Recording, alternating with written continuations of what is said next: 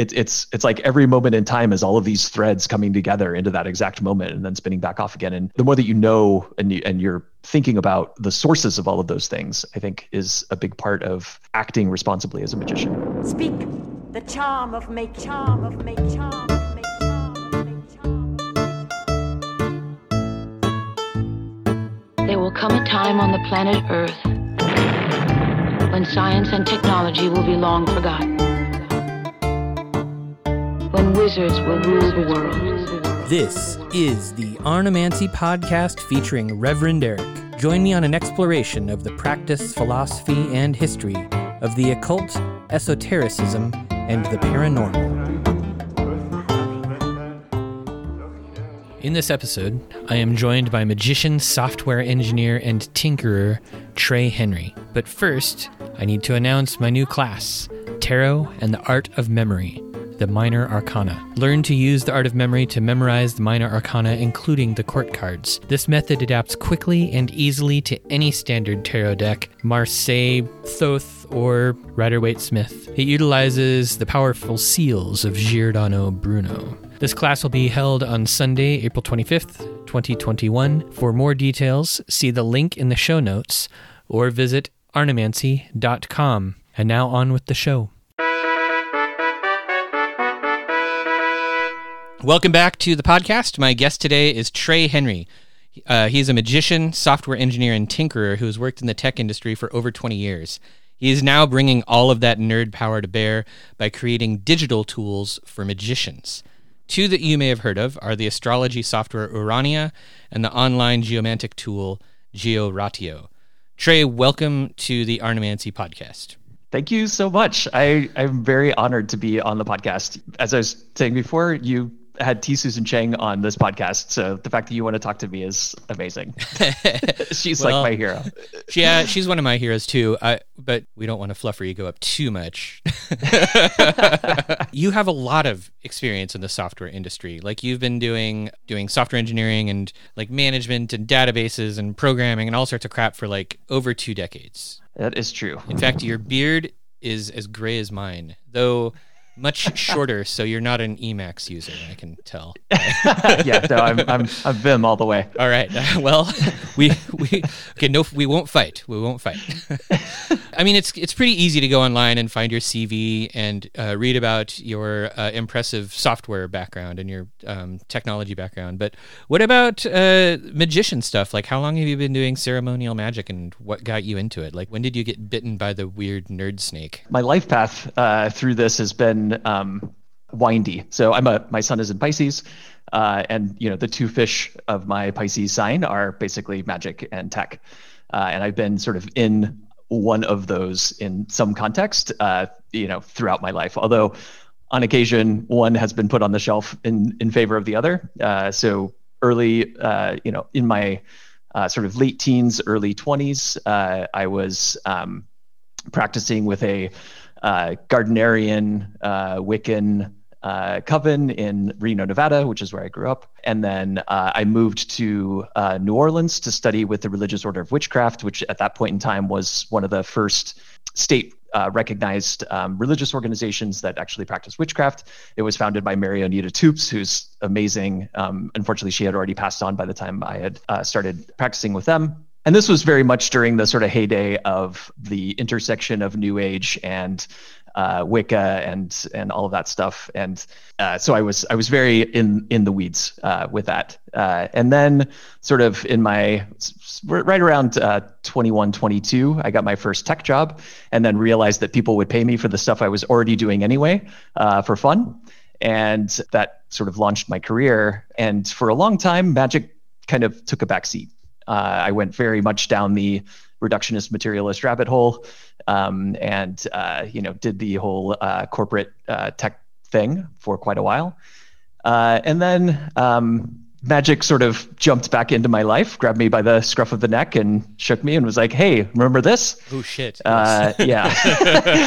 uh, so I had one of those moments, and then I was like, oh, okay. So uh, since basically around my mid 30s, um, I sort of got back into it, and then started really trying to figure out how to merge the these two, how to get both of these fish sort of swimming in the same river.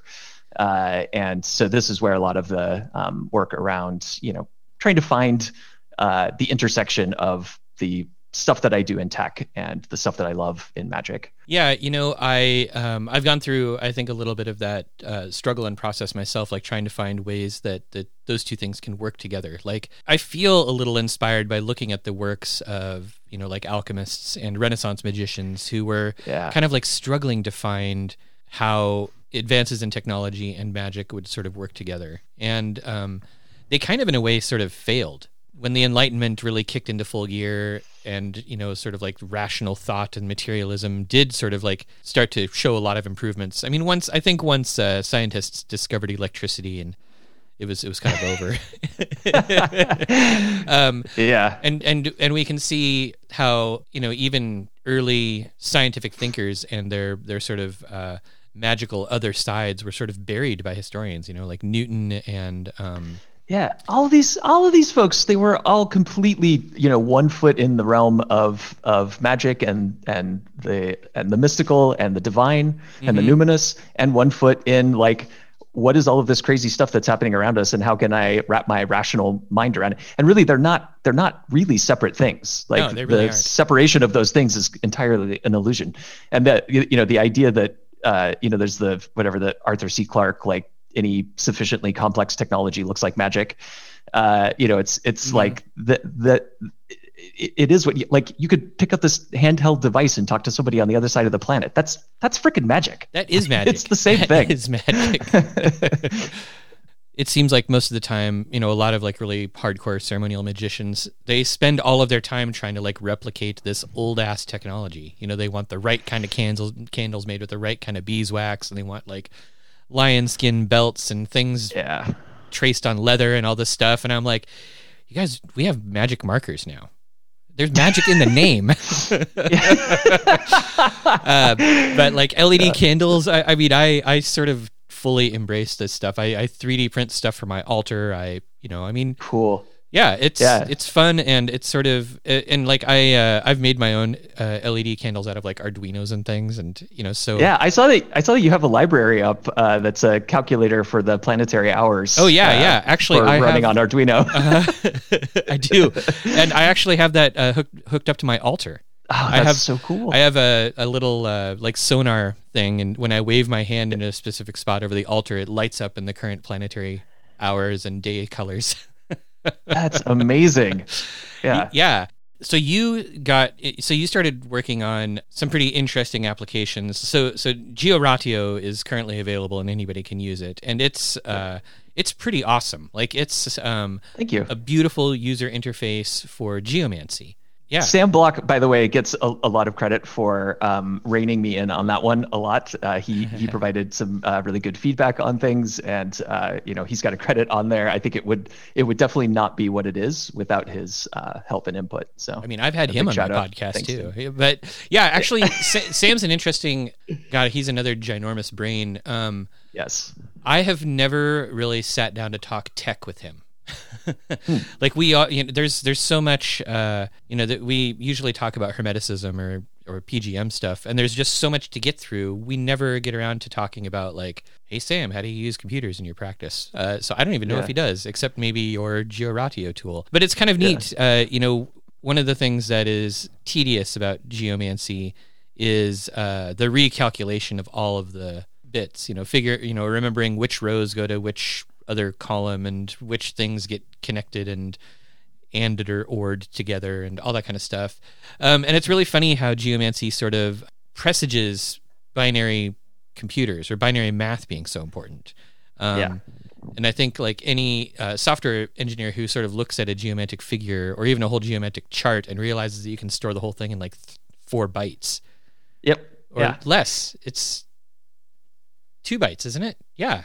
You only No, need, no, no. It's four. Yeah. four? so- well, it, yeah. It's four hex characters, um, Right, and that's right. that's actually what I yeah that's actually what I do for the uh, if you look at the permalink um, that GeoRatio creates, Mm-hmm. um, it'll the first the first value that's in there is the is the four hex characters that represent the four mothers of that chart. Yeah, that, and that's just crazy. It's such a it's such a tiny tiny amount of information. And uh, and but it explodes in complexity explodes in once and there's yeah. there's so much that you can tease out of it and i think that's just a really good model for creation like how reality works right there's like a moment of complexity and then that moment of complexity spirals out into Oh everything. yeah, yeah. Ultimate like infinite combinations almost. Yeah. So like one of the nice things about GeoRatio though is the the user interface is extremely elegant. Like you can just sort of go in and click your four figures in, the four mothers in, and um, and it just does all the calculations for you. And it's instant, so you can kind of like watch how a reading changes based on how different how the mothers shift. So you definitely have training in user experience or lots of experience Yeah. with user experience design, I would guess. Yeah, yeah, that's that's kind of um, that's my that's my background um, uh, for the most part. Uh, I mean, my background is primarily in engineering, but I've worked mostly uh, on UX teams, and I've had the great privilege of working with absolutely amazing user experience designers um, and managing teams of designers and developers um, that you know have have uh, I I am not necessarily the best designer. Um, but I have learned along the way what good UX looks like and what good UX feels like, and I've learned how to uh, simplify things to the point where it's like, okay, I know that this very simple set of stuff I can provide some good experience around, and if I don't go too far down, you know, the rabbit holes with all the be- bells and whistles and whatnot, then I won't, you know, uh, get myself uh, uh, uh, wrapped into a corner. Although I will say that uh, Urania has. Uh, has has been a, a ongoing challenge on the UX side. Yeah, I'm sure well, we could- the the little screenshot samples on the website look beautiful, but I have never seen the software in person. yeah, yeah, it's coming. um, yeah, no pressure. Yeah. Um, so let's talk about that a little bit. Um, astrology is probably the most mathematically complex thing that any magician is going to get involved in, right? Like it's you know radial geometry and angles and things moving and you know trying to trying to calculate like the speeds of planets and like all this stuff like people who do astrological magic i mean i think a lot of them just sort of guess you know they they get their astrology app open and they're like oh everything looks crappy here let's try an hour this way or two hours that way or a week this way or that way or something um, and so finding elections is a huge pain in the ass I, I find it a little I mean, I guess I find it frustrating. I find it frustrating that somebody hasn't already written software to do this for us. um, and it's just so you know. I mean, even like the the first uh, astrological charts that I drew up, you know, probably like way back in the early two thousands, uh, I did by hand on like things photocopied out of a book and using an ephemeris and. I was delighted when I found out that there was software for it. yeah, this is exactly how Urania came into being. By the way, uh, was uh, I had been I had been very resistant to astrology for a very long time throughout my practice. I don't know what I don't know what it was, but there was just a really big mental block against it uh, for for no good reason. Uh, and so you know, it was always this kind of like, all right, I, I know I need to learn this down the road, but uh, you know, I just never really dove into it. And then uh, finally, a, a, good friend of mine who is an astrologer um, uh, pushed me enough and was like, you know, just just like go and like cast a chart yourself. Like just get a noon ephemeris or midnight ephemeris and like do the very basic time delta math. You can figure all this stuff out and just cast a chart yourself so you can start sort of uh, because I'm very much the kind of person who would start in the weeds like that and then be able to understand, you know, uh, uh, sprout out from that into an understanding of astrology. So I started there and I cast my own chart and I was like, "Uh, this is not that hard. this is not that hard. I could do this. And then, and so then I was like, well, you know, maybe let it would be interesting to see if using because the math here is, you know, start using an, an ephemeris and doing the very simple time delta math is is something that a computer can do very very fast. And so I was like, I wonder if I could uh, cast a chart at 60 frames per second, like in real time, basically, um, just using like you know a standard midnight ephemeris. And so uh, I just spent a weekend and basically hacked together this project. Um, there's some screenshots of it up on the website, and uh, and that was basically where it started. And I was like, holy crap, this is this is fantastic like this is really great like you could just put in a date and then pull a slider to the left or the right and you know it moves in real time as the planets actually move uh, and then that was kind of like the seed concept for it and i was like all right there's something here uh, and then it is you know grown and grown and grown since then. And of course, it it you know became this it has now become this like mammoth project, which is why it hasn't released yet. And I'm working very hard to get it you know to to uh, a reasonable feature parity. Uh, with you know other astrology software that's on the market, so that um, when it is available, you know um, uh, astrologers would be able to pick it up and use it and find the features that they would expect to find there. But then also on top of it, have this interaction model, which allows you to um, interactively um, uh, uh, uh, move through a chart and uh, you know hopefully make it easier to find elections and things like that. Also, you know, coming back to GeoRatio as well, this this was kind of the thing that I was going for there as well. Is the reason it's reactive like that, where you know anytime you change one of the lines in the mother, one of the mothers, it recalculates the whole chart in real time. The idea there was that, you know, not because it's not, you know, ge- geomancy, once you spend a little bit of time with it, you know, casting the charts and um, and doing the solving yourself, it's not that not that uh, tough. And that's definitely where you want to start, by the way. Don't start with GeoRatio. Right. Like if you're going to learn geomancy, learn how to do it by hand. Yeah, draw uh, dots on a piece of paper and exactly. You start there. Um, mm-hmm. But it's but the what one of the things that I wanted to do was okay. Now that I have this chart, um, if I want to work with that chart magically, so I want to say, you know, like if if the outcome of this chart is not what I want for the uh, specific thing that I've done the reading for um, then can you sort of reverse that um, mode of operating with the chart and say like, okay, if I change, you know, this line in this mother, what happens to this chart? Uh, and then and then you can create magical acts to like, okay, if I need to move fire from inactive to active in this context, like, and that modifies the chart in this way, can I use that as sort of a, an interface into um, into making a magical act here? That is brilliant. I mean that that's a really That's not my idea. That's not my idea. Well, whoever whoever came up with that idea, it's it's a brilliant idea, but the but um like the using GeoRatio for that is amazing because it allows you to totally like tinker easily. You can, yeah, you can play with it. Yeah, you can kind of yeah. see what what happens if I do this. What happens if I do this? That sounds cool. I'll have to play with that. I've I've actually, I mean, I, I don't know um, if it's okay if it's accurate to call geomancy as uh, popular, but it does seem to be um, kind of like picking up a lot of people again. Yeah, I would say it's experiencing a revival. Yeah, um, so I've been thinking of getting into it. I I learned it uh, ages ago, kind of about the same time I did my first astrology uh, chart. In fact, I think I know where the first, I think the first geomantic charts that I cast are on some yellow notebook paper in my first astrology book. nice.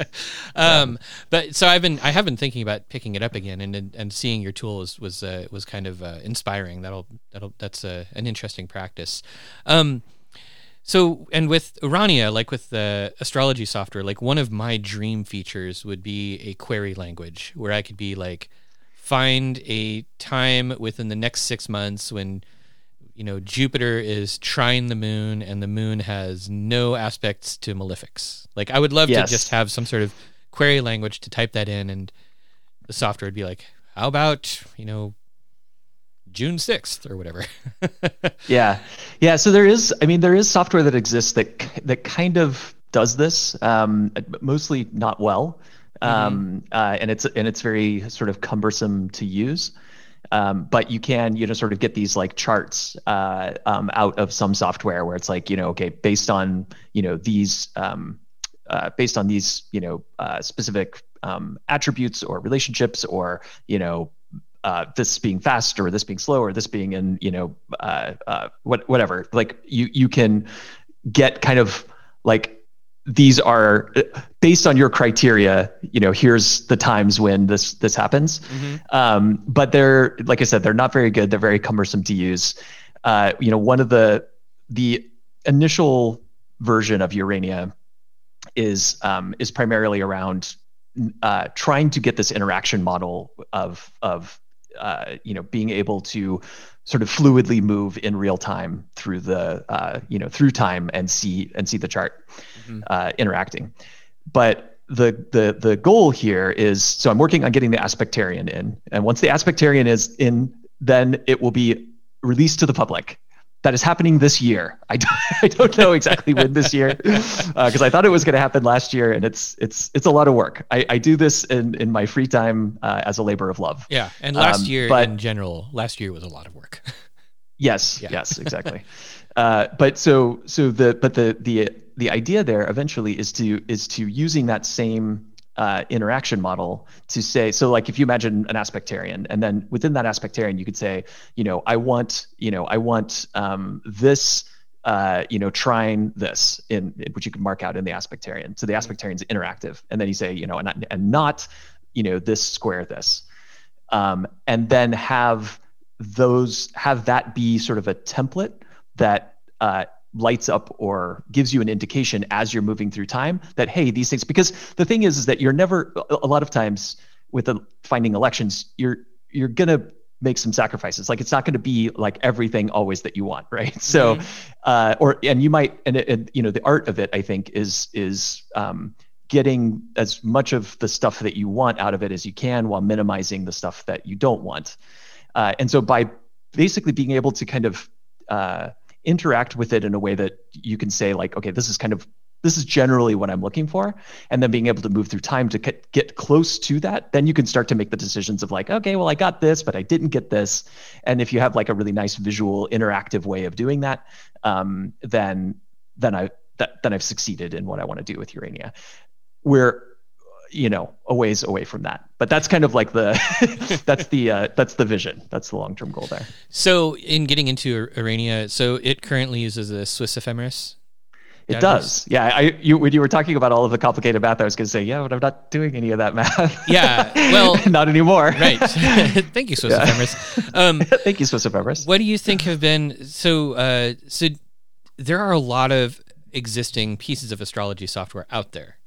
Yeah. Um so in working on this what do you think have been sort of like the major uh, challenges or major like um, sticking points like where where are you running into uh, the most frustration the the actually um, the Swiss ephemeris actually unblocked the the most frustration that I was having, which is actually oh, really? why I ended up yeah that's why I ended up using because uh, when when you start getting into houses and uh-huh. house calculations and the ascendant and the midheaven, that's when that's when things become a lot more complicated. You can't just um, uh, it is it is possible to do that from an ephemeris, uh, but it is uh, I would the amount of data that would have to be pulled into the application to make that happen just doesn't even make sense. It's much easier uh, to just have it calculate uh, that and uh, and then and then yeah then now you're going into the weeds in a bunch of math and I was like oh, man, I really don't want to reinvent the wheel here.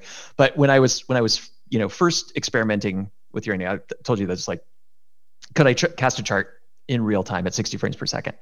Um, and that was that was like my that was my um, uh, for a long time that was my minimum bar for urania it was like it's got to be like you know 22 milliseconds lag or less. Like I, it has to be 60 frames per second or or nothing you know? Mm-hmm. um, and then uh, you know once i got once i sort of got into the houses and doing the house implementation i was like oh my god this is oh this is turning into quite quite the to do and then um, uh, and then you know I was like, okay, well, let me just see if I can pull in the Swiss ephemeris, and I, I was going to do this hybrid model, what I was calling the hybrid model, which is that I would use uh, the calculation methods that I was doing before, which are super super fast, to to calculate the chart in real time in an interactive mode.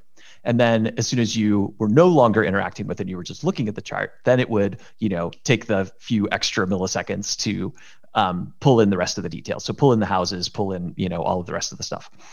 Uh, but then what I realized as I once once I got the implementation in place for actually using the Swiss ephemeris, then I was like, okay, well, it's still actually really fast, and I'm getting about 30 frames per second from the from the Swiss ephemeris. So I was like, you know what? Nobody's nobody's even close to like every other astrology software that I've experienced is, you know, it's the the frames per second is how quickly you can click a button or how quickly you can put in a date, right? It's it's a there's a human interaction gate to how fast the chart can be rendered, mm-hmm. um, and so you know, 30 frames per second versus 60 frames per second, I think is going to matter to nobody but me. Um, so I I was just like screw it, like it just makes it easier f- from the implementation perspective to just use the Swiss ephemeris for everything. Right. Uh, and so then I just basically I threw away all of the all of the original code for doing uh, the rendering, uh, the chart rendering, and uh, and pulled in the Swiss ephemeris, and now the Swiss ephemeris handles everything. What language are you writing it in? Do I have to answer that question? We already talked about how much you hate JavaScript. Is the whole thing in JavaScript? no, just the front end. Oh, okay. Yeah, I mean that makes sense. Yeah. What about the back end though? What what are you what are you using? I mean, the backend is primarily the Swiss ephemeris now. So it's yeah, Oh. and which is all C. And That's all just straight up basic C. It's really great, actually. Wow. Uh, it's it's very very easy to compile. Mhm. Um, it has very few dependencies. The code itself, I, hopefully this you know the Swiss ephemeris, but hopefully the Astro.com folks are not listening to the podcast. But the code is like it's it's not maybe It's you know um, there's room for improvement. Let's say, uh, but it's it's plenty fast um, and it's very very easy to compile into almost anything so uh, you know if you wanted to pull it into a, like if you were working on a mobile um, astrology app or something like that and you wanted to pull it into your xcode project or something it would be super easy to do Are you going to be open sourcing it or is it going to be urania. No so my my plan right now and i guess this is going to be canon now because i'm, I'm on your podcast so My plan- podcast is law. uh, yeah, I'm sure I'll be held to it. So um, the, the the goal right now is to get the Aspectarian in.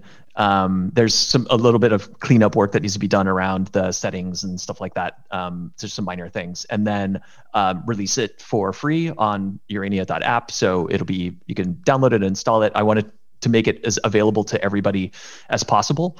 Um, now, in the future, um, uh, you know, I, I I've thought about doing something along the lines of like including uh, more um, uh, fixed bodies, fixed stars, um, you know, more um, uh, calculation methods uh, for houses, you know, things like that. Um, it also has a theming system built into it. One of one of my initial ideas was that, uh, you know, when you when you look at like um, uh, like Sphere and Sundry's uh, um, amazing site with you know all, all these amazing products, and you know they're astrologically elected for Austin Coppock, you know, Mhm. works, and then you know it's like a screenshot of Astro.com on there. Oh, yeah, like yeah, this, yeah. You know, just this eyesore of a chart, you know. And so I was like, well, I'll put theming into this, you know, so that um, you know, you could if you if you want to use it for that kind of thing, you know, you could theme it for uh, your um, you know, for for what the context in which you're using it. Mhm. Um, so I might I might do like a upsell kind of thing for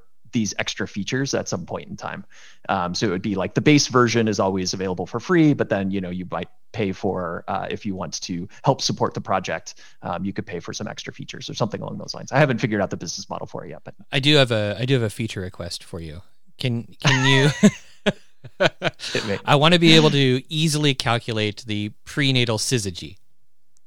I don't even know what that is. So So, basically, you have a chart, and whatever the the full or new moon right before the chart, I want to know where that happened. That's the the prenatal syzygy. yeah, that doesn't. Yeah, that doesn't- what is this used for? What? what Um, it's used in uh, Agrippa when Agrippa calculates the name of a chart's demon, a chart's spirit. ah, You Okay. need you need the prenatal syzygy, and and currently it's like three steps. You know, I have to go on to like the moon finder and get the exact time that the moon was full or new right before the chart, and then you have to go back and cast a chart for that exact time, and then you get the location of the moon. did you bring me onto this uh, podcast so that you could uh, extract a feature request out of me? Yeah, I have another so- one. no, that sounds great. I, I mean, I, that, feel like I've already given that doesn't you- sound too tough. yeah, I don't think it's it's not tough. It's just um it's just a pain to do right now. Like the number of steps, I, the number of hoops you have to jump through.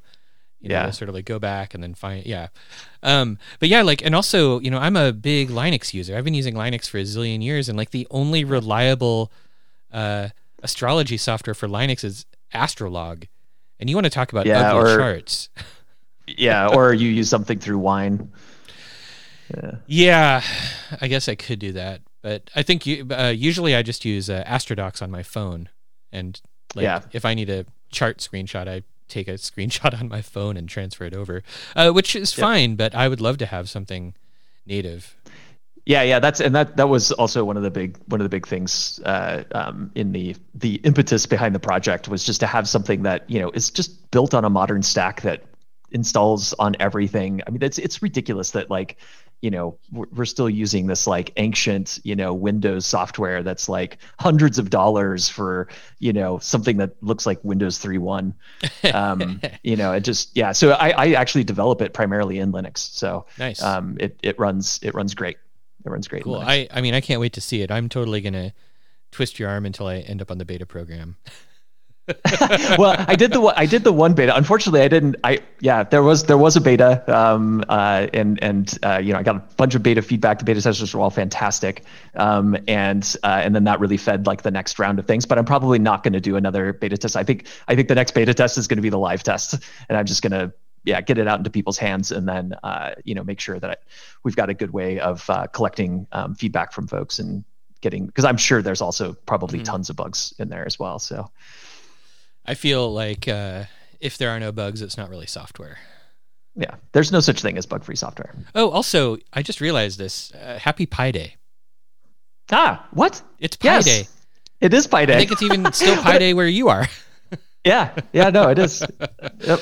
Dang, I just I was just I had the date written down on my notes. I was like, oh, look at that. yes. Cool, good It's choice for day. yeah. Uh, did, uh, uh, I'm surprised you didn't pick it on purpose as a recording day. so I feel like pi is uh, one of those numbers that both magicians and software engineers can celebrate uh, with glee equally. Yeah, yeah, absolutely. And also, i am 100%. I'm gonna wax a little nerdy here. You know, um, it just makes me think of uh, the fact that like uh, mathematicians and magicians sort of have like these early characters that they hold that they both hold in reverence. Like, you know, Pythagoras probably being the best. You Yeah. know, he's his uh, some of the work that he did with geometry, you know, is still used, and uh, and also he was like you know a proponent of the mysteries and claimed by every secret society as an ancient member or founder or whatever. Yep. Yeah, yeah, totally. Yeah, I, I, um, there's a so a project that I did, uh, um, which I'm I'm not encouraging anybody to actually go and look at this thing because it is it is inscrutable to anybody but me. Uh, but uh, I have a a, a um, an Oracle deck that I did um, called the Golden Oracle, uh, and the the idea behind it was uh, I, I had this idea initially for doing a using a uh, a, a very basic binary tree as a uh, metaphor for creation. Um, so having uh, you know uh, you know sort of the a single uh, starting node um, and then you know two nodes that uh, spring out from that where you have this kind of first moment of complexity and then all of the complexity that comes out of there. And then you have you know you've got the one the two the four and then at the four you've got the four elements um, you know in the two you've got polarity and the eight you know like and so you can kind of um, uh, use this as kind of and so I that that was like the initial idea that I had. And then when I started working with that it felt a little too neat like a little too I don't know it was just it didn't uh, it didn't have that it didn't feel natural I guess.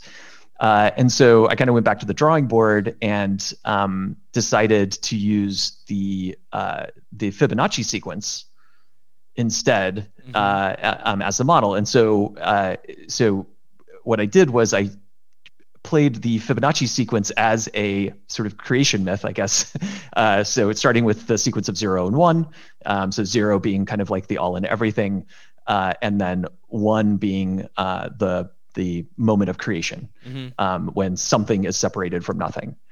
Um, and then interestingly, in the Fibonacci sequence, then you have the next one uh, because zero plus one equals one. Uh, and then uh, in in that phase, this this is like the the inhale after the exhale. It's the the rest or the reflection. Oh, okay. Um, and then and then you have two, which is the moment of polarity, which I call um, the anode and the cathode.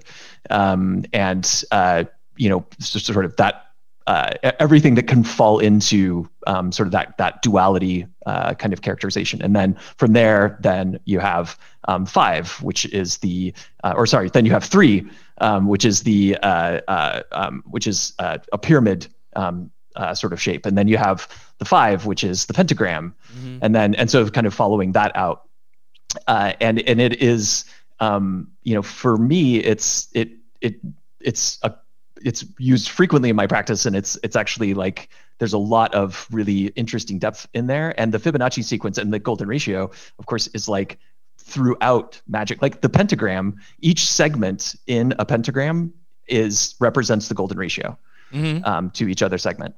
Uh, and it's just it's found in so many things and it's so it's so intrinsic um, that there's yeah there's really something there but like i said that that may that may make it sound kind of interesting but don't go don't don't Well, go and I look at this thing because it's it's a mess just uh, just your description alone, I think, is is a great place for people to begin exploring because, um, and I think that you know finding those sorts of cool intersections between mathematics and magical practice are incredibly valuable. Um, Yeah. and looking at looking at stuff like the golden ratio is great. Looking at stuff like um, the math of musical notes and how music sort of fits into a practice are, are it, that that stuff is all just so valuable, and um, it really outlines sort of the the concept that the the foundational language of creation is um, it sings through all of these things. Like, Yeah, it's- and it's there underneath it. Yeah, and it's essential to uh, magical practice. You know, uh, a lot of us use it without thinking about it. So why not like dig in and try to find stuff out? Just don't go like John Dee nuts. or do i mean d- or, yeah, do who knows? yeah yeah like I that. have, uh, I have a, yeah. yeah, like there's that. Who's that? That Brazilian kid who went, who became like obsessed with Giordano Bruno and like I can't remember what the details are, but it's something like he wrote Giordano Bruno quotes all over his walls and then mysteriously vanished or something like that. I don't know. yeah yeah he, yeah, that's cool. So, um, so you you and you use that in your everyday practice. That sort of yeah concept. i do Okay. yeah yeah i do so i use it i use it both uh, as a divination tool and also as a um, as a uh, i guess more like a talismanic um, uh, kind of tool as well Oh, that's so cool. Um, what? So, uh, how much do you integrate like other pieces of technology into your practice? Like, I can't remember. I don't think we were recording when I brought up LED candles earlier. But have you ever used an LED candle in your magic stuff? Uh, no, no, not LED candles. Um, but yeah, but I mean, it's you know, I don't, I don't really, I, I try not to, um, uh, you know, wall things off or paint thick lines between. Um, you know, like I, I use, you know, apps on my phone. Um, you know, I will, I will use, you know, uh, um, you know, I have plenty of tarot decks as well uh, that I use. So I, I, I could, you know, move between analog and digital um, as much as makes sense or as is needed. Mhm. Um, and I try not to, you know, I try not to like, um, I, I, it's, I have a lot of respect for, um, you know, the people that, you know, do, you know, have the lion skin belt and the, um, you know, and, and are, really into, um, you know, uh, the grimoire traditions and really uh, uh, adhering as much as they can to um, the original material. I have the, absolutely the utmost respect for that.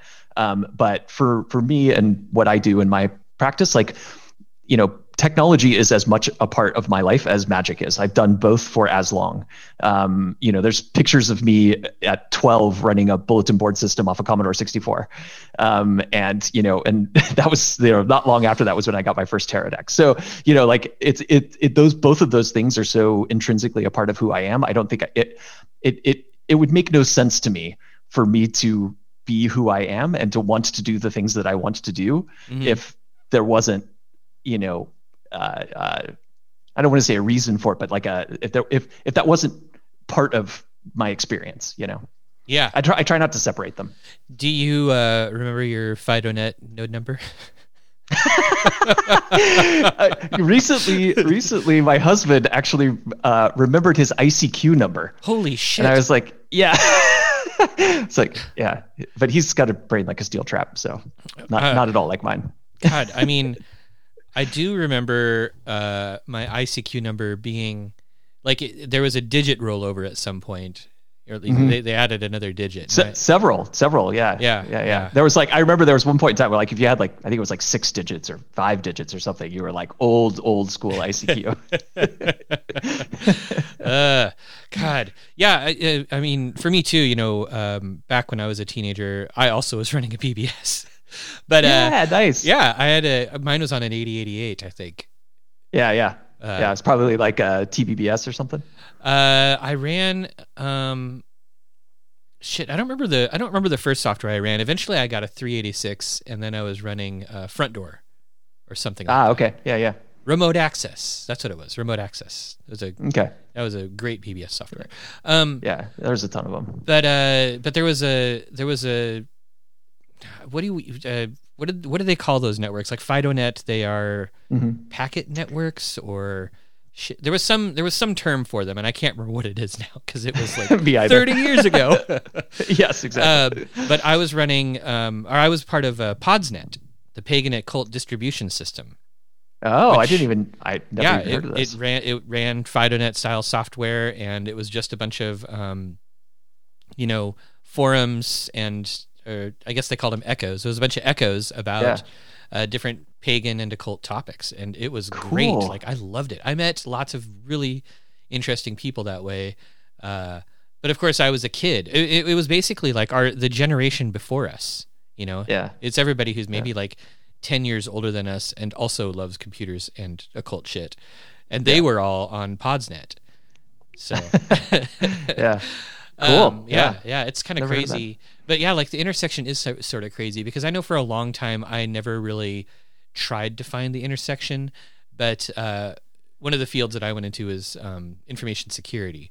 And Mm-hmm. um, and secrets like the technology of keeping secrets like the math of secrecy Yeah. uh, has a lot of overlap with like renaissance magicians and early mystics and jewish mysticism uh, islamic mysticism like all of this stuff was uh, they were using cryptography and developing cryptanal- cryptanalysis i hate saying that word out loud um, uh, but they were but all of that stuff was being uh, you know developed by magicians and mystics and Yeah. mathematicians and they were all the same thing yeah. Yep. Yep. They were all inhabiting the same body at the same time. Yeah, yeah.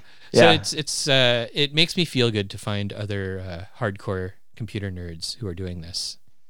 Yeah, there's a lot of us actually. I I, I was really surprised too. Once once I uh, you know started um, once I was more public with trying to operate at this intersection, uh, you know, and kind of getting over my like coming out as a magician sort of thing, uh, uh, you know, and starting to connect with more communities and more people. It like I'm shocked at how many people like work in tech, are software engineers. Like the overlap is is way bigger than I thought it was, uh, and it makes perfect sense. I, I I think there's you know the the um, you know if you if you're the kind of person who's going to you know sit down at this at this tablet and you know put arcane uh, messages into it to make it you know project your image halfway across the world like you're already a magician. So there's you know the uh the the the yeah it's it's th- there's a surprising number of people uh, uh, uh, camping out at the intersection of Oh, tech yeah. and magic. I mean, it's really it's action at a distance. You know, it's what we've always been wanting to do. We can Yeah. send secret messages across the world, and we don't even need spirits. We just need electricity. yeah yeah, Yeah, I, I, no, infosec is not something that i've ever personally um, like dove into but i've had also the great privilege of working with um, like really really amazing people that like worked at nsa and stuff i was Mm-hmm. telling you before we started recording the podcast that uh, on uh, this startup that i was involved in called nebula which we did um, hardware and software where we took um, open source software called openstack and put it on hardware to make a, a cloud that you could put into your office basically a Yeah, private yeah. cloud uh, but in, in the hardware of this device, um, we actually had a hardware entropy generator, um, which uh, there's like some kind of uh, atomic um, or some kind of uh, radioactive material that's inside there, and then as it's throwing off these isotopes or whatever, they they get uh, counted, and then um, and then entropy is generated from them. And the reason that we wanted to have this hardware chip in there was because you know for doing things like generating um, generating certificates uh, or you know any anything where you need to have you know cryptographically strong numbers uh, random numbers um, you want to be able to do that very very fast. And you know computers computers are uh, actually not good at generating entropy as I'm, I'm sure you know. Maybe listeners may or may not know this but you know computers don't actually really make random numbers. They make pseudo random numbers. And so this is a way of get, getting you know quote unquote real um, random numbers and also at, at uh, high speed. But the interesting thing about it is that in theory, if you were able to uh, if you were able to crack open one of these chips at some point in the future, um, and see the state of and observe the state of the uh, of the breakdown of the material that's in there. You would be able to, if you knew a point in time at which it you had you know somebody had used the entropy coming out of it, you would be able to potentially know what it, entropy it actually generated at that point in time. So these chips actually self-destruct. Oh my it's god! impossible. yeah, it's impossible to like if they, if yeah if they uh, if you try to structurally uh, get at them, they uh, they basically like internally fuse and you can't. yeah, oh man, I love them. that. Yeah, I uh, I was telling you before uh, we started recording that I just got a hardware random number generator, um, and it's like a little USB uh, dongle that you plug into your computer, and Yeah, cool. I think it uses. Um, I think it has a like a, a radio wave detector, and it just sort of uses like random, you know, radiation in the atmosphere to to generate entropy. Um, But yeah. yeah, I guess like I I know that there are probably probably most of the people listening have no idea what we were just talking about. Sorry, audience. Sorry. but uh, but yeah, like um, basically that sort of stuff is so important for for cryptography, for keeping your Yeah. data secret, and for keeping like your information safe, and uh, and a lot of that stuff. I mean, a lot of it happens under the hood now. Like almost everybody listening to this downloaded the podcast over a secure connection. Yes, So the NSA doesn't actually know you're listening to the Arnemancy podcast. You're you're in luck, as far as we know. as far as we know. okay, maybe the NSA does. because nobody else Yeah, does. we don't know if they have quantum computers that can like instantaneously like Oh, you God. know decrypt. yeah. Um, so then, uh, what about so on your altar? Are there uh, pieces of technology that you use? Like, do you use a lightsaber for a wand, or no, I don't. I don't usually talk too much about the like specific details of my practice. Uh-huh. Um, but generally speaking, like my, you know, my uh, um, altars, uh, because there's more than one, Uh-huh. are uh, you know are pretty uh, specific to the task that they are uh, working towards or that they're you know purposed towards. Mhm. Uh, and then uh, you know, and then and then are are reclaimed for some other purpose um, after that. So it's it's I don't really have like a a single um, altar space anymore. I used to, Mhm. I definitely used to, but uh, these days it's more kind of like okay, I need to do this now. So um, and I, it's it's fun because I've got you know some things that are you know I've got I've got a couple of um, I have these little like I don't know they're like little. Uh, kind of crazy shelf units or something Uh-huh. um, that I use. I always use for the directions, and I've got them like marked with each you know direction on them, um, and they're like. It- It's it's they're they're so highly tuned to that job now that uh, that you know it's like as soon as I like pick them up I can like feel it's like putting them into place is like uh, you know uh, um, having like the, the the the click that a timer makes when it goes down to zero it's just Oh, very yeah. like Yeah. it's like this is where I go thank you for putting me in the correct spot um, but no, there's not really to answer the question. There's not really uh, um, any any specific uh, you know technology thing that that yeah that that I use regularly on my altars. hmm Do you think there will be someday? Like, do you have ideas? Yeah, well, the only the only uh, we we were also we were talking about this before the record. Uh, the the the the one uh, thing that uh, that had come up relatively recently was the idea of doing a um, geomantic calculator in a physical device. Right. Uh, right. So yeah, so doing something where um, you you know you have uh, like an Arduino or a Raspberry Pi or something like that inside of a case with um, buttons and uh, and and a uh, you know an LEDs for the for the output. And anybody who's ever gone to the uh, Geomancy like Wikipedia page and seen that beautiful um, um, uh, uh, geomancy calculator. Uh, there's a screenshot of it that's on there. Um, it's all in Arabic, um, and it's just it's absolutely gorgeous. It it's just really amazing, and this is what inspired that was like looking at that and saying like, how would how would you make this you know in sort of a modern context? So you know if i ever actually do that uh, and and make that as an actual thing um, that would definitely be one of them. Because then you know exactly what i was talking about with Georatio like i would probably do the same thing like use it to do a reading and then you know potentially also use it as kind of a a, a, a, a magical act of changing the chart to Right, right. um yeah as yeah I, I just had an idea. Uh, so you were talking about how your altars are all sort of ephemeral and you kind of set them up when you need them.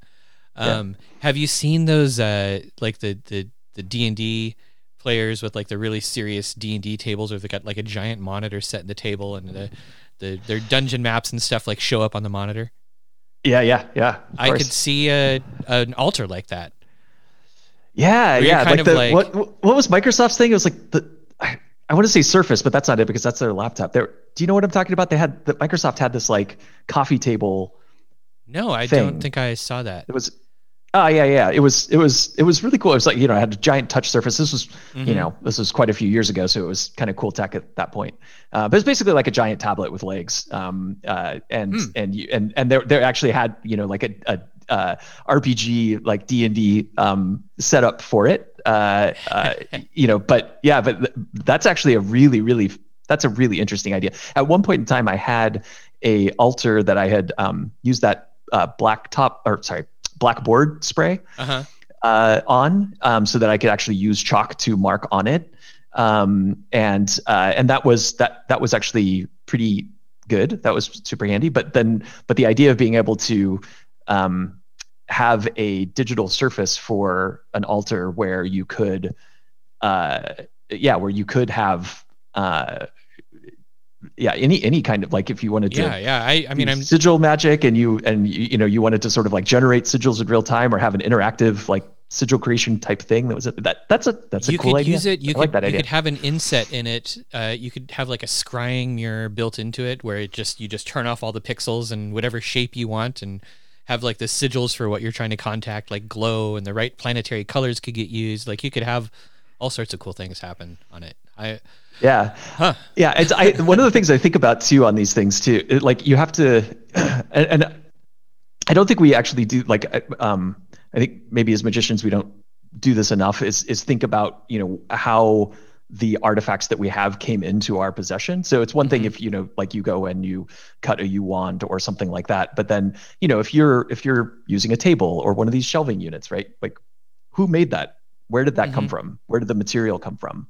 You know did was that made in a factory where the workers were like how much of the the um because all of these things they pick up you know the the energy involved in their creation and how they got to you is a part of what they are in the same way that all of that stuff is a part of who we are and you know if you've got a electronic device that was you know made by you know basically slave labor in in uh, uh, China and and you know that that that is a part of that and so like how much of you know like I think this is something that you would have to you'd have to really um, think about and work with and work through um, yeah, yeah, that's to a good point.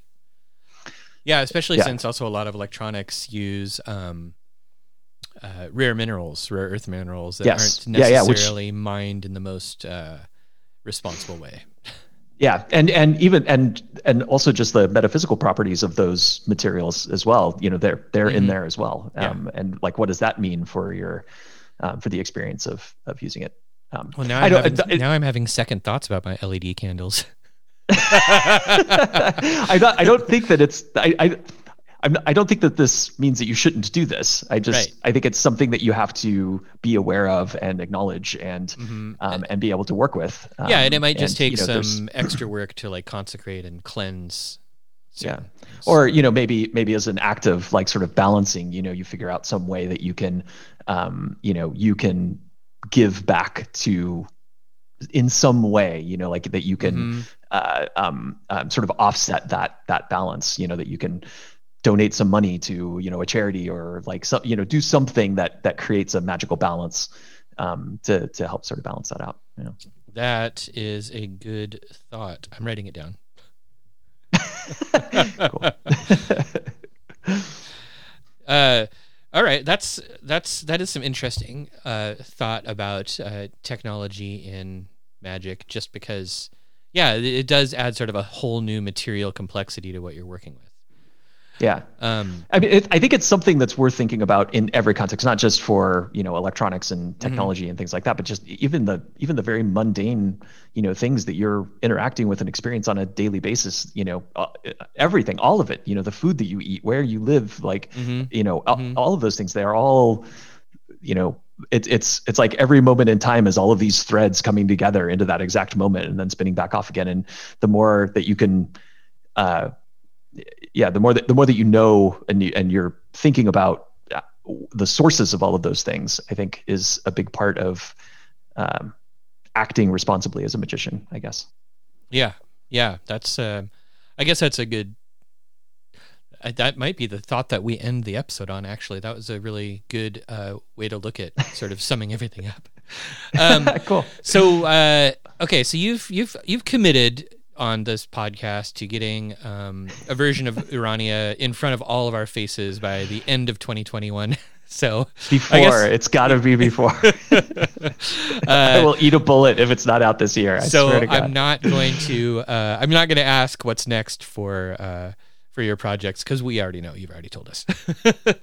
um, but I think that actually there there there is some more stuff that we could talk about. You know, I mean, if there are a bunch of software developers and stuff doing this magic stuff, we should probably form some sort of consortium where we, you know, collect tools and create libraries and um, you know, maybe like some Emacs Lisp packages and stuff like yeah, that. I am down. Um, I am 100% um, down because there's there is a lot of like you know when I when I started Georatio and I reached out to Sam uh, about it, um, he actually sent me a uh, geomancy calculator that he had written, which is a which is a terminal program. Uh-huh. Um, uh, uh, you know, as a as a you know like hey, take a look at this. You can see some of the stuff that you know I did in there. He gave me the source code for it.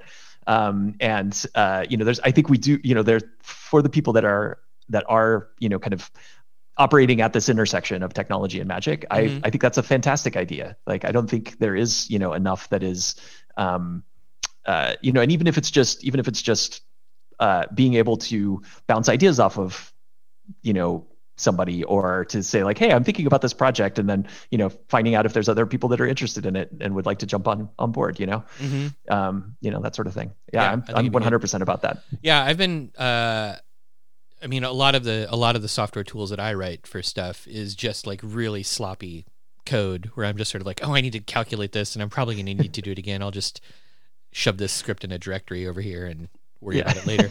Um but i've been trying like i uh i recently wrote a calculator that does um, spirit name calculations using one of Agrippa's formulas, and I, I, put it on my website and I released the code. But I was thinking it would be even better if there was like a library, and it's written in JavaScript, by the way. but it'd be even better though if if we started collecting like libraries of these things. Like it'd be great for anybody to just sort of be able to include these sorts of things on their website or yeah. So if you're listening yeah. to this and you are a software guy, software person, and a uh, practitioner, you should definitely get in touch with us. And yeah, and we yeah. build nerd things together. yeah, yeah. Um, so uh, tell people where they can find you and your uh, your vaporware on the internet. How dare you? Uh, yeah, so uh, my personal blog or my magic blog, my magic focus blog is uh, Hall of Doors. So it's just hallofdoors.com. Uh, and uh, th- that's there's links there to most of the stuff that I work on. There's like a projects thing there that that um, you can drill in, and then uh, Urania is at urania.app. So it's uh, U R A N I A dot app, uh, and that's I do try to keep that updated. Um, I, I, just did an update uh, a little bit ago for um, moving one of the big uh, things that I was working on into the done column, uh, which is great. So I, I, do update that on a regular basis for Urania. And then, of course, Georatio, which we talked about, is uh, um, just G E O R A T I O uh, dot com. Uh, and yeah, that's. And I think that's probably the. You're not going to share one. like your GitHub page or anything. yeah, I'm on GitHub as Oh No I'm Dead. O H N O I M D E A D. Excellent. Yeah, and I, I do contribute a, a, fair amount. It's been not as much lately now that I have I'm working a full time job again. I was consulting for a while, which was ah, it was so nice, and then I I uh, was rather silly and took a full time job with a corporation, but. Uh, so my time is a little bit more limited than it was, but I, I do try to contribute to open source projects, and some of those are, uh, um, you know, you can see my activity on there. Cool. Well, that's excellent. This has been it's been really fun having you on, and I really look forward to uh, seeing the crazy stuff that you come up with next. So yeah, thank you so much for having me. I really appreciate it. It's, yeah, it was my a fun conversation. Thank you for listening to the Arnemancy podcast. You can find me online at arnemancy.com, where you can schedule a tarot reading or peruse the Arnemancy blog. You can subscribe to this podcast on iTunes, Stitcher, Spotify, or your favorite podcatcher. If you like this podcast, support it for just $1 a month through Patreon at patreon.com slash arnemancy.